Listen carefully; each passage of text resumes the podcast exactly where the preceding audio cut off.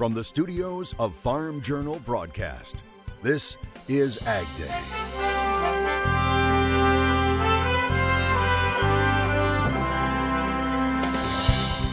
Planning for the party, a look at what you may be paying to serve up some of your favorite foods on Super Bowl Sunday. Still shrinking, what a new cattle inventory report has to say about the nation's cow herd as farmers face important decisions. Matter of fact, farmers should be rooting for them not to pay anything. What you need to know about this year's farm programs right now on Ag Day. Good morning, I'm Clinton Griffiths. Farmers are running out of time to make their 2023 farm program decisions. And for most producers that raise corn, soybeans, or other major crops, that decision should be easy with the current high prices for most crops, right? Ag Day's Michelle Rook joins us with the answer. Michelle. Clinton, even with the historically high grain prices, the decision between the agricultural risk coverage and price loss coverage is still important just in case there's another black swan event that hits the markets like the COVID 19 pandemic. Plus, ARC provides some protection for revenue losses. Now, PLC pays only if the final mid year average price drops below an effective reference price. However, ARC is a combination of price and county yield similar to revenue protection crop insurance. It only pays if the final revenue is at least 14% lower than the benchmark revenue.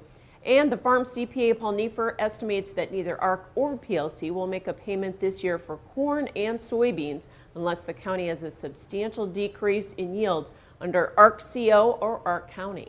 Matter of fact, farmers should be rooting for them not to pay anything because if they do pay, it means that the price of corn dropped from like 580 down to under 370 or the yields drop by about 40%.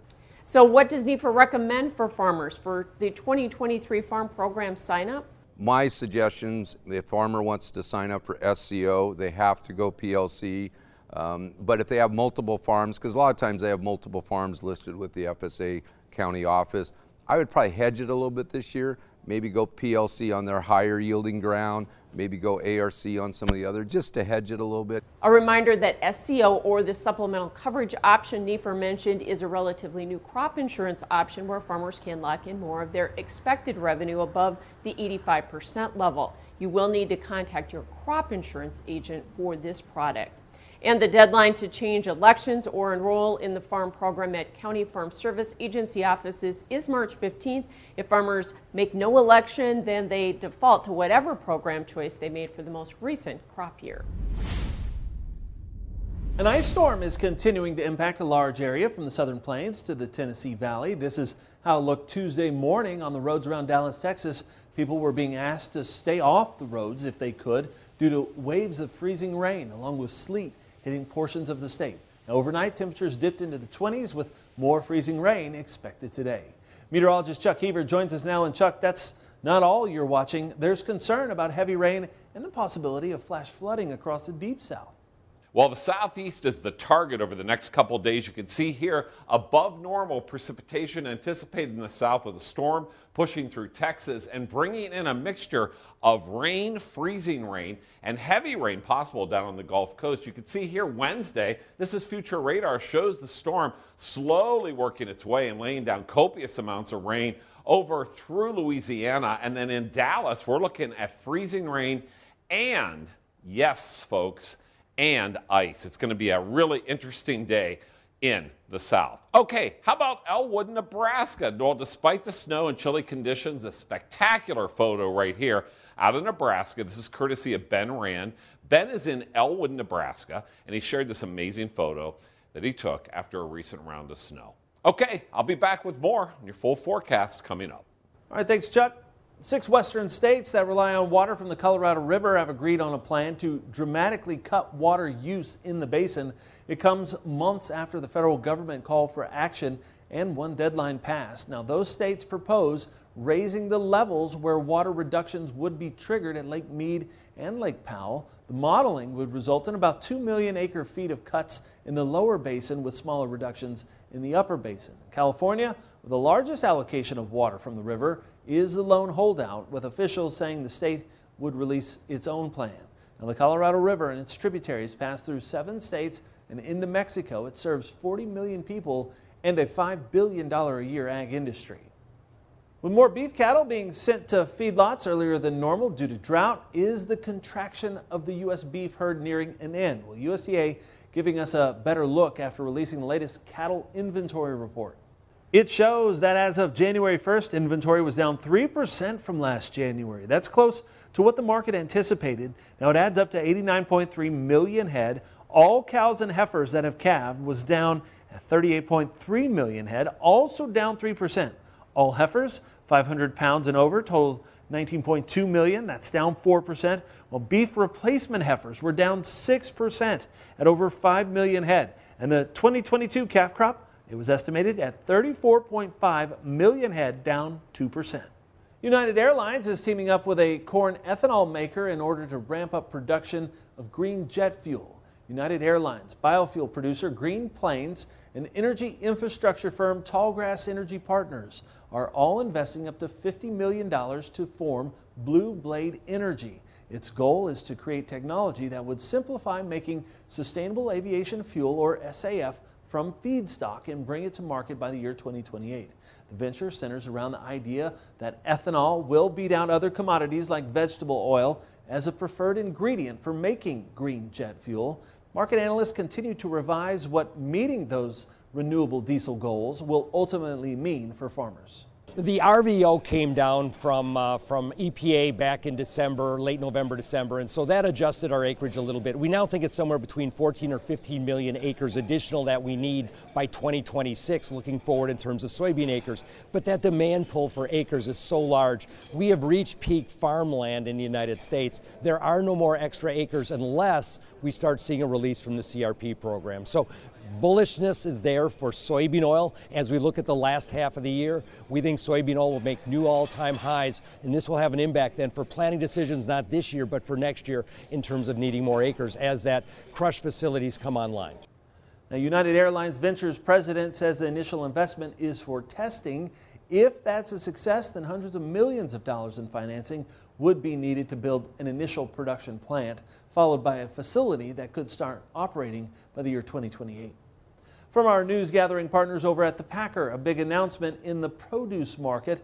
Dole is selling its fresh vegetable division to an affiliate of Fresh Express. Now, Fresh Express is a subsidiary of Chiquita. The deal is worth about $293 million in cash.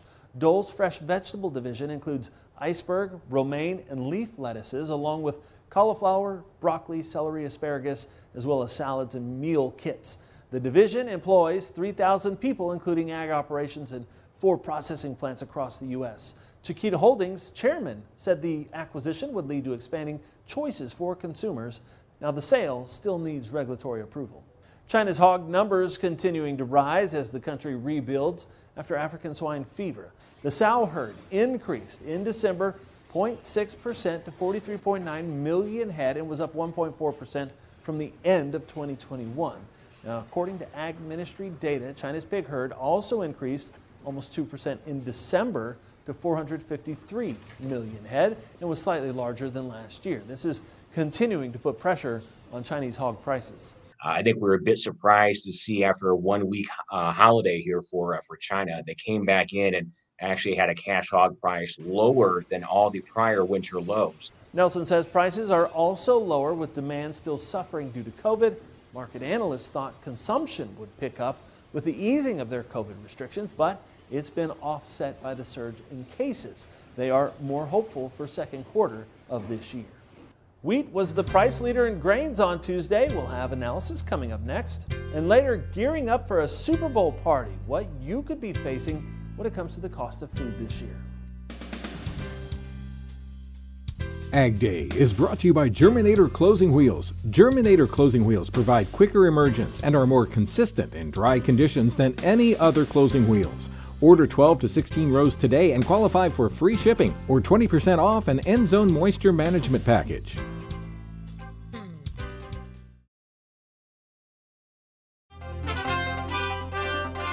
Soybeans slightly higher Tuesday despite better weather news for Brazil production powerhouse Mato Grosso. Michelle Rook is back to discuss that and higher wheat prices in markets now. Tuesday was a mixed day in grain and livestock futures trade. Oliver Sloup is joining us with Blue Line Futures, and certainly uh, Tuesday you could really feel it was end of the month. Yeah, it certainly was. It was kind of a tug of war between the Bulls and the Bears in the overnight session and through the morning trade. We saw grains working higher again overnight, but really failing to sustain that momentum, or at least corn specifically, and talking about it being the last trading day of the month and looking at where prices have come from since the start of the month. March corn uh, was only up one and a quarter cents for the month. So, although we did see some bigger uh, price fluctuations through the month, we really haven't gone anywhere too fast. And I wouldn't be surprised to see that continue to be a theme going forward until we get really some new news to give this market new direction or just get a technical move to encourage some uh, new fund flows. Yeah, we did not um, get above resistance areas in either corn or soybeans on Monday when we took a stab at it. So, what would be the catalyst to get us over those points, Oliver?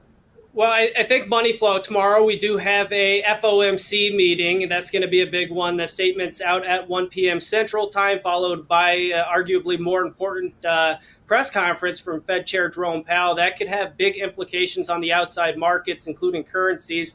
Obviously, that doesn't have a direct impact on grains, but I think there's a potential for some spillover volatility certainly. But I think looking at grain specifically, a lot of it is going to be weather oriented. Obviously, South America has really stolen the spotlight over the last several months, which which is typical this time of year, right? We're focusing on Brazil and Argentina. We know that the hot and dry conditions in Argentina have uh, helped support prices. They got some moisture here as of late, but it looks like things are turning back hotter and drier, and that could keep a floor underneath the market where uh, on the counter side, you've got Brazil, who's got a, a, bumper crop, you know, right around the corner. Harvest pace has been a little bit slower than we'd like to see with yeah. wetter conditions, but I think they will eventually get that crop out of the ground, and it'll it'll be a good one. So, wheat market, we had higher weekly closes last week. Do you think we've turned the corner now and put the bottom in, or not? It's it's trying to carve out a low. That March contract for Chicago, 760, 765 is a big, big inflection point. We've tested that several times, but haven't been able to get through that. And as with corn, I think if, if these markets can get out above technical resistance, there's room to run. If we get out above 760, 765, I think that could potentially spur some short covering from yeah. the funds. There's not a lot of technical resistance until you get closer to $8. Yeah, and the funds are really short in Chicago, so that could really get that rally going. All right, thanks for joining us. Uh, Oliver Sloup, Blue Line Futures, and more Ag Day coming up. Ag Day is brought to you by Duracade Viptera.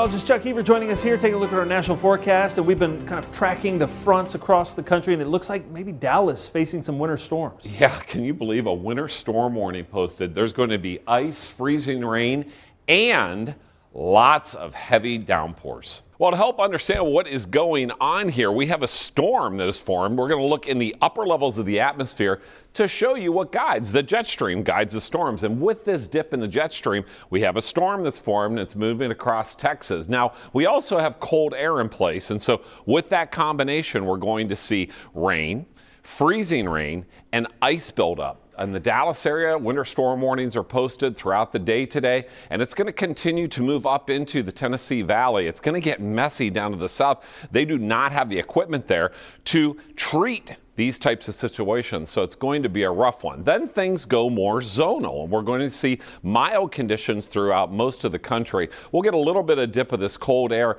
in the northern part of the country, but you can see most of the Arctic air is bottled up where it should remain in Texas. So for the remainder part of the United States, here's a little blip of cold air that'll push through uh, later in the week and uh, give a chance for some lake effect snows. So here's a look at the Wednesday 7 a.m. future radar, and that's pushing this rain shower. See that icy in Dallas right there?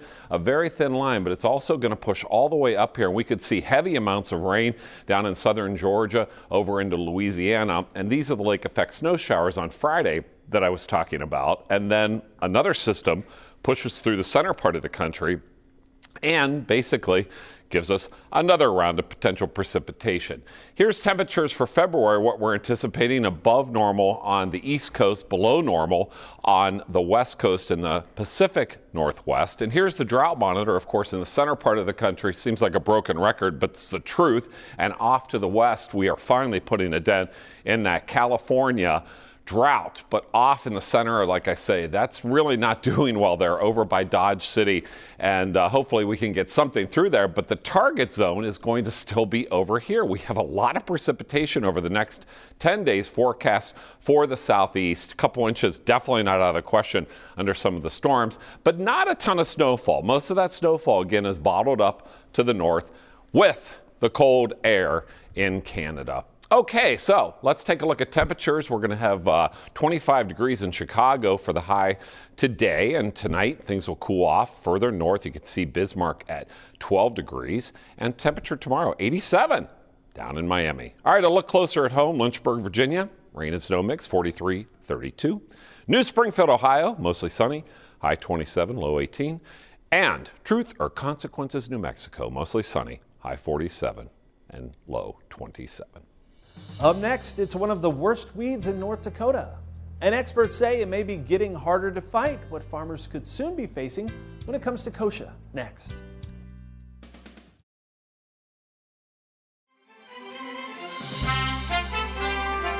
Weed Warriors on Ag Day is brought to you by Fierce, a pre-emergence herbicide with three formulations. Learn more at valent.com slash fierce. Always read and follow label instructions. A new report says some popular herbicides can no longer control kochia in North Dakota. North Dakota State University conducting a study that shows some kochia populations in the western part of the state have likely developed resistance to commonly used pre-plant burn down herbicides. Officials say kochia has become difficult to control in part due to the prolonged drought during the past several years. Kochia thrives in dry conditions and herbicides can be less effective when plants are stressed by drought. However, the NDSU study found drought stress wasn't the only issue. Since kochia plants survived herbicides, they tested with little damage in a greenhouse. Now, the scientists also say some water hemp and Palmer amaranth populations have been shown to resist Group 14 herbicides used in soybeans. NDSU recommends monitoring fields three to five days after applying pre-plant burn down herbicides to verify that weeds are being controlled. They say kochia should be sprayed when small, less than three inches, and use multiple modes of action in a tank mix for burn down or post emergence applications. Now, since 1978, farmers have said kochia was one of the 10 worst weeds in the state. February 12th will be a big day for snackers. How much this year's food bill could cost you to feed all those football fans? Next. In the Country on Ag Day is brought to you by Pivot Bio. What if you had the nitrogen you need already on seed? Pivot Bio is the first company to apply nitrogen on seed. The nitrogen you need now on seed from Pivot Bio. Learn more at pivotbio.com. The teams are set for this year's Super Bowl, and if you're planning to host a party, there's a bit of good news. It's likely going to cost you less this year than it did a year ago when it comes to the food. Gloria Pazmino has the details on where you'll score the best deals. It's just around the corner. The pressure, the excitement, the expense of hosting an epic Super Bowl party. But while the overall price of groceries is up 11.8% over this time last year, a new Wells Fargo Super Bowl food report reveals some game day dishes are now a little cheaper. According to the report, wing fans will see some relief in their snack food budget. A pound of chicken wings is down 22% from last January due to an increase in supply. If you're planning some fancier fare, sirloin steak prices are also down. And to top it all off, go crazy with guac. After a surge in prices in 2022, avocados are now at a bargain. The average retail price coming down 20% since last year. But if you want chips for that guac, it won't be all fun and games. The price of a 16 ounce bag of potato chips is up 22%. costing you $6.28 on average. And if you want to quench your thirst from all the salty snacks, that's going to cost you more too. The price of soda is up, with an average 2 liter going for $2.13. While that's not going to break the bank, beer is going to hit your wallet the hardest. Average prices jumping 11% since last year's big game. I'm Gloria Pazmino reporting. And that's all the time we have this morning. We're sure glad you tuned in. From all of us here at Ag Day and Clinton Griffiths. Have a great day.